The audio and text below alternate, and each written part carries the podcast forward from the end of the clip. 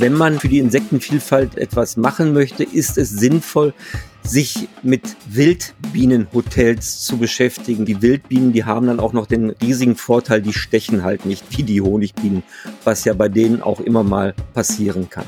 Das sagt Jörg Sterling, Imker aus Leidenschaft. In unserem Aufwacher Frag mich alles stellt der Experte sich unseren und euren Fragen rund um die Welt der Bienen. Was hilft am besten gegen einen Bienenstich und was hat es mit dem Trend um Manuka-Honig auf sich? Das und noch viel mehr klären wir in dieser Folge. Rheinische Post Aufwacher. News aus NRW und dem Rest der Welt an diesem Samstag mit Wiebke Dumpe. Schön, dass ihr heute mit dabei seid. Na, beunruhigt euch das Geräusch? Zugegeben, das klingt schon ein bisschen bedrohlich, aber eigentlich müssen wir davor keine Angst haben. Bienen stechen nämlich wirklich nur, wenn sie sich bedroht fühlen. Ansonsten sind sie eigentlich ziemlich friedliche Zeitgenossen und sie machen was, was wir Deutschen echt lieben. Honig. Jeder von uns isst davon ungefähr ein Kilo im Jahr. Auch unser Gast heute ist ein echter Honigliebhaber. Hallo Jörg Sterling, herzlich willkommen im Aufwacher Frag mich alles. Ja, schönen guten Tag, Frau Dumpe, hallo. Ich habe auf Ihrer Website gelesen, trinkt der Imker Met statt Tee, gibt's einen Winter mit viel Schnee. Wie sind Ihre Erfahrungen, stimmt das? Geteilt. Also in der Vergangenheit habe ich leider gemerkt, dass viel Met trinken doch nicht zu einem kalten Winter führt. Trotzdem schmeckt der Met immer ganz lecker. Ich würde ganz gerne einsteigen mit der Frage, wie man eigentlich Imker wird. Da gibt es unterschiedliche Wege. Das Wichtigste ist eben halt Interesse an Insekten, an der Natur und daran, wie die Zusammenhänge sind und wie das funktioniert. Und natürlich, was eine wichtige Voraussetzung ist, man sollte gerne Honig essen. Das heißt, ich könnte mir einfach einen Bienenstock in den Garten stellen und loslegen oder was muss ich beachten? Also wenn ich einen Bienenstock aufstellen möchte, ähm, grundsätzlich sollte ich mir klar machen, ein Bienenstock ist an sich immer zu wenig. Man braucht schon mindestens zwei bis drei Bienenvölker, um die Lebensweise in den Völkern beobachten zu können. Das heißt, Standplatz für drei Bienenvölker sollte vorhanden sein. Man, kleiner Garten wäre natürlich optimal. Und was natürlich ganz wichtig ist, bevor man Bienen anschafft, sollte man Kontakt mit seinen unmittelbaren Nachbarn aufnehmen, weil die Bienenvölker natürlich irgendwann ausfliegen und die Bienen natürlich durchaus ähm, auch ähm, bei den Nachbarn mal landen können und ein gutes Verhältnis zu den Nachbarn sollte auch dann noch ähm, gewährleistet sein, wenn man denn Bienenvölker hat. Ja, das ist auf jeden Fall wichtig. Und man muss auch anmelden, wenn man Bienen halten will, also bei den Behörden. Wenn ich das gemacht habe und mein Bienenstock steht, kann ich dann auch einfach eigenen Honig ernten oder muss ich da noch was Spezielles für können? Also grundsätzlich ist es so, dass man, bevor man Bienenvölker sich anschafft, äh, sinnvoll ist dazu auch eine entsprechende Schulung zu besuchen. Das heißt, in den Imkervereinen, die es ja in den meisten Großstädten und auch kleineren Städten gibt, da mit einem Imkerverein mal Kontakt aufnehmen und nachfragen, wann dort Lehrgänge durchgeführt werden, dann diese Lehrgänge besuchen und erst danach tatsächlich sich ein Bienenvolk oder mehr anschaffen dass man dann Honig gewinnt, das ergibt sich zwangsläufig, weil ja die Bienen den Honig als ihren Wintervorrat produzieren und ähm, das ist dann eine zwangsweise Folge, wenn man Bienenvölker hält, dass man halt auch Honig gewinnt. Wie ich den Honig dann ernte, das wird dann in den Lehrgängen auch ähm, vermittelt. Und was natürlich ganz wichtig ist, wenn ich den Honig dann halt auch an, an Nachbarn, Freunde, Verwandte weitergebe, ist es natürlich auch sinnvoll und wichtig, über die entsprechenden lebensmittelrechtlichen Dinge Bescheid zu wissen. Und das wird in den Lehrgängen halt auch ausführlich dann in, ähm, mitgeteilt. Man sieht ja immer öfter auch, dass auf Hochhausdächern oder auf großen Terrassen in Großstädten Bienenvölker angesiedelt werden.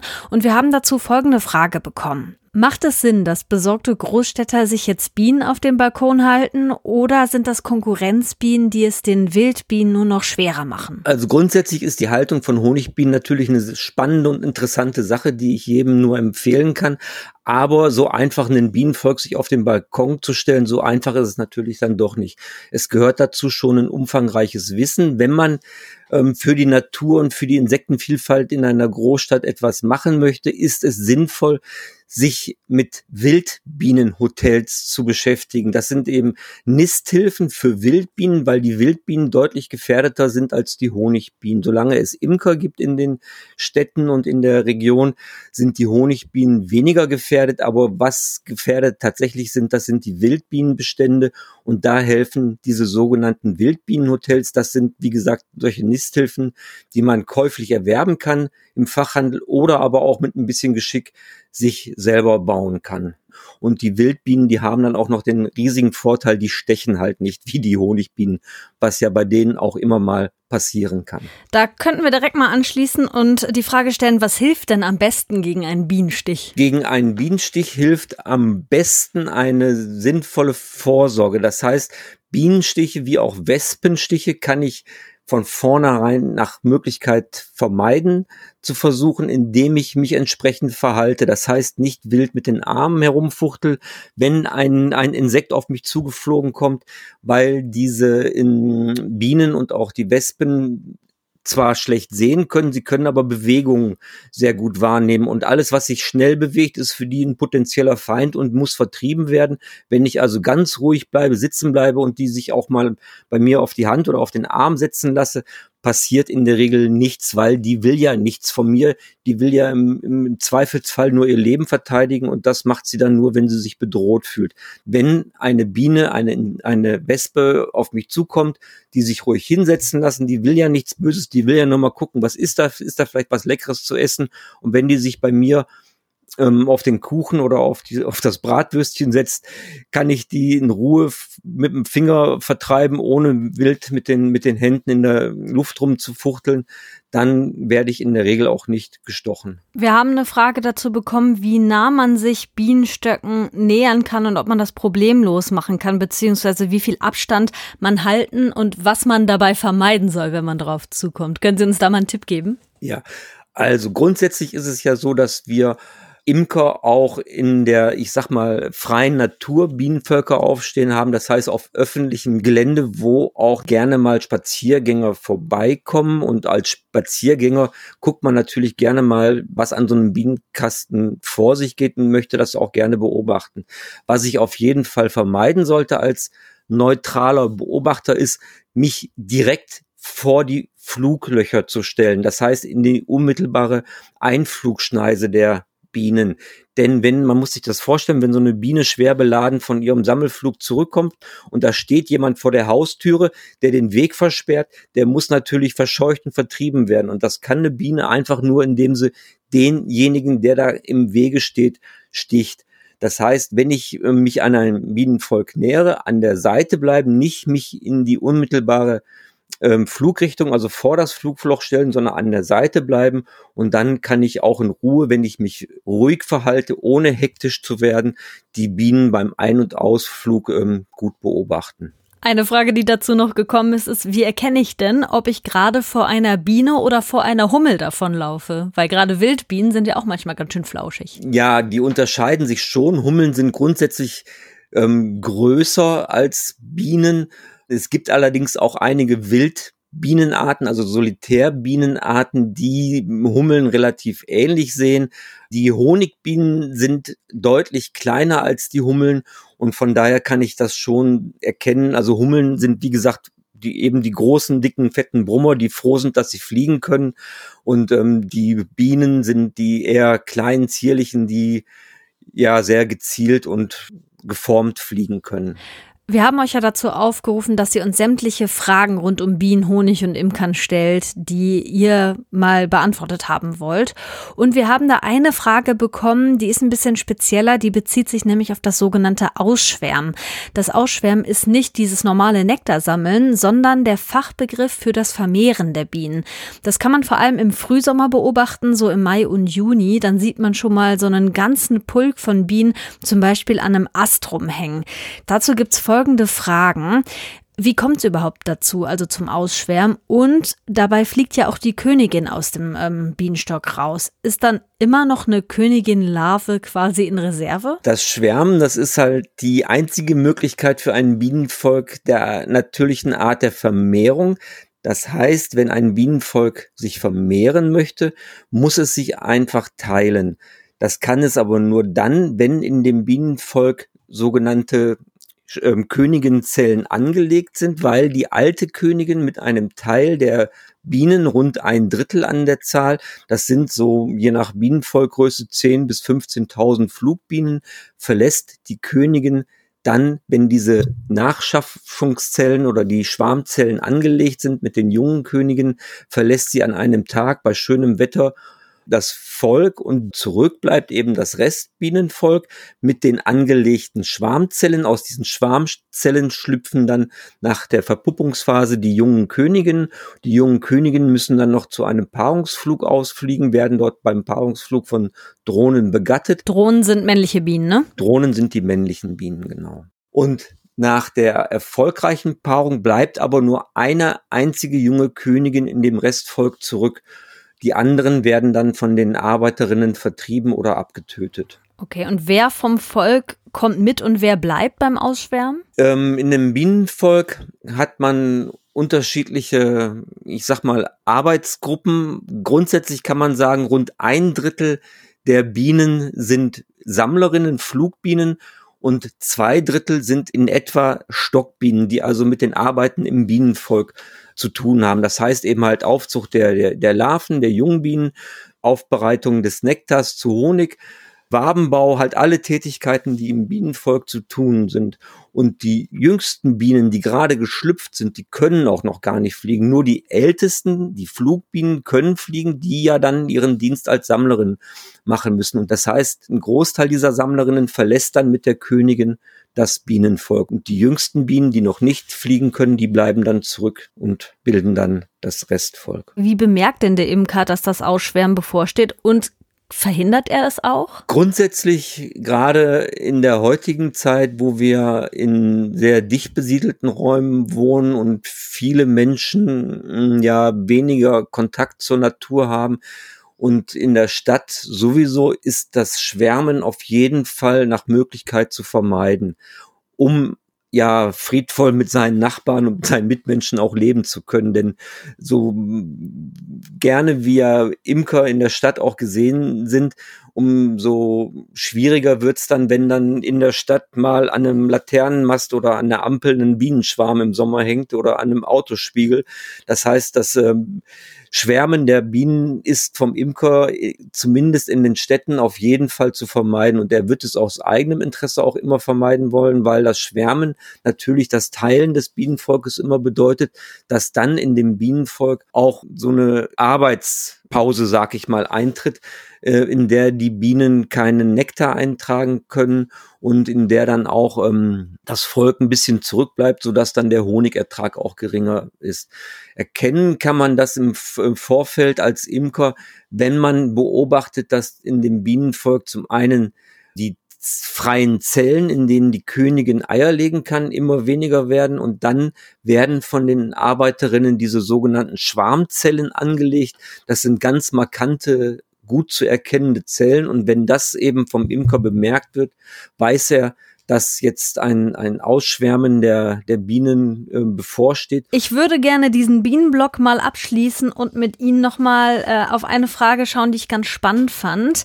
Und zwar steht hier, was halten Imker eigentlich Veganerinnen und Veganern entgegen, die ja den Standpunkt vertreten, dass man möglichst nicht in die Natur eingreifen soll? Also was würden Bienen ohne den Imker machen? Grundsätzlich muss man dazu sagen, dass ja die Honigbienen zumindest hier bei uns in Europa durch eine Milbenkrankheit, die in den 70er, 80er Jahren von einer anderen Honigbienenart zu uns gekommen ist, ähm, von dieser Milbenkrankheit ähm, bedroht sind. Und wenn der Imker dort nicht eingreift, dann haben die Honigbienen bei uns schlicht und ergreifend keine Überlebenschance. Mhm. Und die sind genauso wie eben halt das Hausschwein oder unsere heutigen ähm, ja, Zuchttiere genauso abhängig von der Betreuung des Menschen wie diese Tiere auch. Okay, und was ist mit dem Argument, dass man den Bienen ja ihre Ernährung, also ihre Nahrungsgrundlage klaut, wenn man die Waben leert und den Honig erntet? Dafür bekommen die Bienen ja vom Imker ein entsprechendes Bienenfutter, was aufbereitet ist und den Nahrungserfordernissen der Bienen gerecht wird. Ja, dann schauen wir doch mal auf den Honig, wenn wir ihn gerade schon angesprochen haben. Mhm. Im Supermarkt, da gibt's ja eine unzählige Auswahl an Honigsorten und auch an festen und flüssigen Honigen.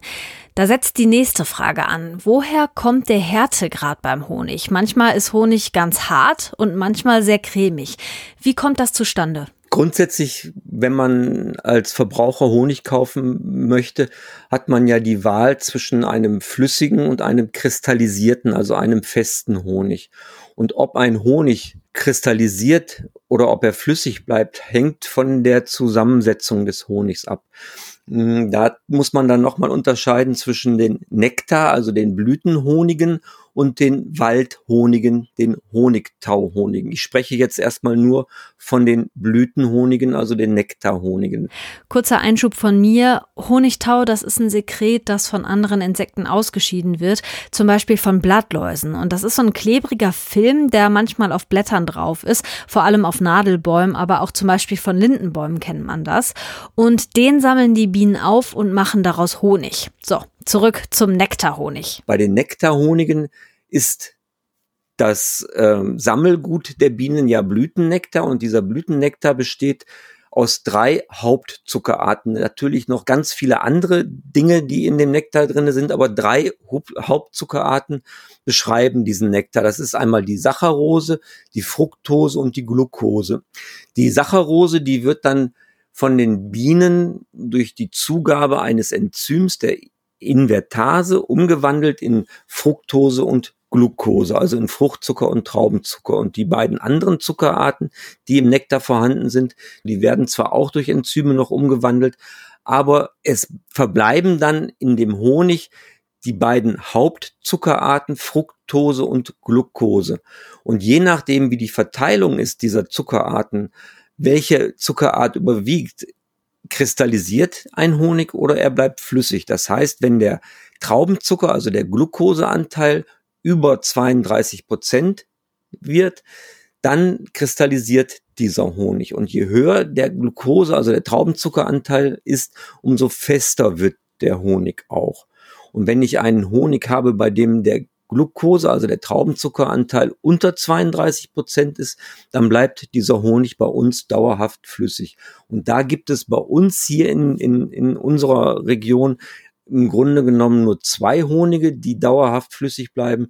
Das sind einmal der Akazienhonig, der hat also einen sehr niedrigen Traubenzuckeranteil und der Edelkastanienhonig, zumindest der Edelkastanienhonig dann, wenn er als Nektarhonig produziert wird. Okay, die verschiedenen Zuckerarten haben wir jetzt aufgedröselt. Im Honig steckt auch noch Wasser drin und, und das haben Sie gerade auch eben erwähnt, ähm, Enzyme. Das bringt mich zur nächsten Frage. Warum sollte man Honig nicht in früh aufgebrühten Tee tun, sondern erstmal noch ein bisschen warten, bis der was kälter ist? Honig hat ja nun mal auch einen großen Einfluss auf unsere Gesundheit. Das hat, hat sehr gesundheitsfördernde Stoffe und diese fördersten Stoffe, das sind eben die Enzyme oder zum Großteil die Enzyme in dem Honig und die sind sehr wärmeempfindlich. Das heißt, wenn ich Honig für meinen Tee nehme oder auch Honig beim Kochen verwende, sollte ich ihn immer erst zum Schluss hinzufügen und in meinem Tee auch nicht in den kochend heißen Tee hineinrühren, sondern einen Augenblick warten, bis der Tee ab, leicht abgekühlt ist auf Trinktemperatur und erst dann den Honig ähm, hineingeben, damit diese Enzyme im Honig nicht ähm, zerstört werden. Zur gesundheitsfördernden Wirkung von Einzelbestandteilen von Honig gibt es keine ähm, wissenschaftlichen Belege so im Allgemeinen, aber es ist eben ein Naturprodukt und wir haben die Frage bekommen, warum gerade Allergiker auf regionalen Honig zurückgreifen sollten. Bei Allergikern, bei Pollenallergikern ist ja eine Maßnahme oder eine Methode, um die Pollenallergie zu, zu minimieren oder wegzubekommen, einfach die der Desensibilisierung. Bei der Desensibilisierung werden ja geringste Mengen der, der, ähm, der Stoffe, gegen die man allergisch ist, über einen längeren Zeit, äh, Zeitraum dem Körper zugefügt. Und wenn man gegen bestimmte Pollen allergisch ist, die unter Umständen in dem Honig vorhanden sind, kann man sich natürlich auf diese Art und Weise auch versuchen zu desensibilisieren, weil die Pollen im Honig ähm, in einer sehr geringen Zahl vorhanden sind und so den Körper ähm, ja dauerhaft ähm, dagegen desensibilisieren können. Und deshalb ist eben halt der regionale Honig auch für den Pollenallergiker ähm, wichtig, weil ja der Allergiker gegen Pollen aus seiner unmittelbaren ähm, Umgebung allergisch ist. Und wenn er dann Honig isst aus der Region, nimmt er ja automatisch diese Pollen in geringsten Mengen auf. Er sollte das aber auf jeden Fall immer mit seinem Allergologen, also mit seinem behandelten Arzt absprechen und auch nur dann das dann mal ausprobieren, ob das vielleicht zum Erfolg führen kann bei ihm. Gerade ist ja Manuka-Honig auch voll im Trend und der ist echt teuer. Was denken Sie als lokaler Imker, wenn Sie die Preise sehen und halten Sie vielleicht den Manuka-Honig auch für den besseren Honig? Grundsätzlich halte ich den nicht für den besseren Honig, auf keinen Fall. Ähm, man muss dazu sagen, bei Manuka-Honig ist es einfach so, dass der Manuka-Honig über einen, einen Stoff verfügt, das Methylglyoxal, das ist also ein ganz bestimmter Stoff, der ganz bestimmte antibakterielle Eigenschaften hat. Das heißt, er wirkt eben bei, bei ganz bestimmten Wunden, bei denen ganz bestimmte Bakterien sind, sehr stark entzündungshemmend bei einer äußerlichen Anwendung. Bei einer innerlichen Anwendung, wenn ich den Honig esse, ist das wiederum ganz was anderes. Und da ist es einfach, sag ich mal, eher eine Glaubensfrage, ob der Honig mir hilft oder nicht. Und wenn die Leute äh, dem glauben, dass eben ein hoher Preis auch einen hohen Wirkungsgrad mit nach sich zieht, dann, dann, ja, dann ist das, kann man das machen, aber ich bin da nicht der Meinung, dass das sinnvoll ist. Es gibt aber ja auch diesen speziell hergestellten medizinischen Honig.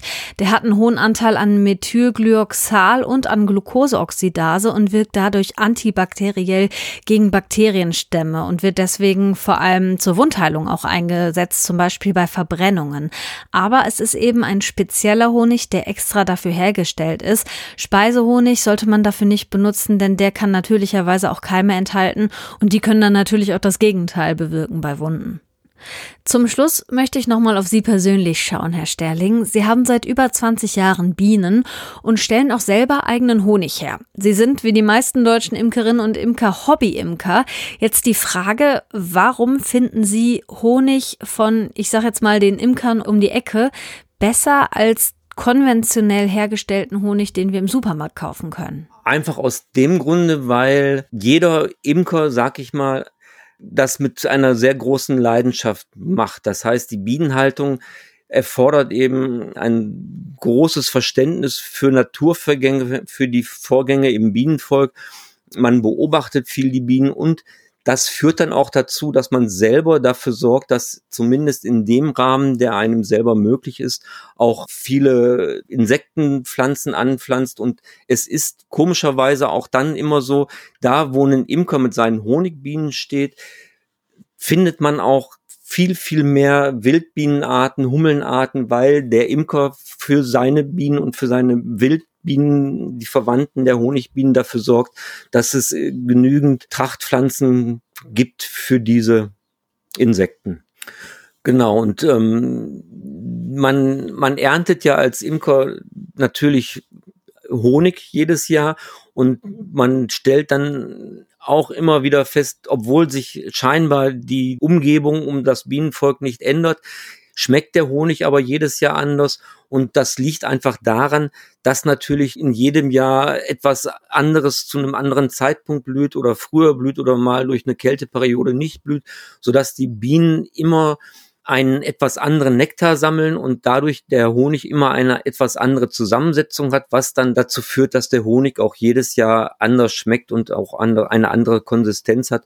Und das ist jedes Mal einfach ein, einfach spannend und ein großes Erlebnis und man, man bekommt so eben ein ganz anderes Gefühl und Gespür für seine unmittelbare Umgebung und Nähe und beobachtet das alles viel stärker und das macht dann einfach im, im Gesamten viel, viel mehr Freude. Das sagt Jörg Sterling, Imker aus Leidenschaft und Experte für alles rund um Honig und um Honigbienen. Danke, dass Sie sich für uns Zeit genommen haben und sich unseren Fragen gestellt haben. Ja, vielen Dank. Gern geschehen. Jörg Sterling gibt auch Seminare rund um Honig und zeigt auf einem Campingplatz in der Nähe von Blankenheim in der Eifel Kindern, wie Bienen leben. Wenn ihr mehr von Jörg Sterling wissen wollt oder vielleicht auch mal an einem Seminar bei ihm interessiert seid, dann schaut mal auf seine Website. Die habe ich euch in den Show Notes zu dieser Folge verlinkt. Ich habe auf jeden Fall einiges über Bienen und Honig und das Halten von Bienen gelernt und ich hoffe natürlich ihr auch. Wenn euch die Folge gefallen hat, dann teilt sie doch gerne mit euren Freundinnen und Freunden. Mein Name ist Wiebke Dumpe. Tschüss und bis zum nächsten Mal. Mehr Nachrichten aus NRW gibt's jederzeit auf RP Online. rp-online.de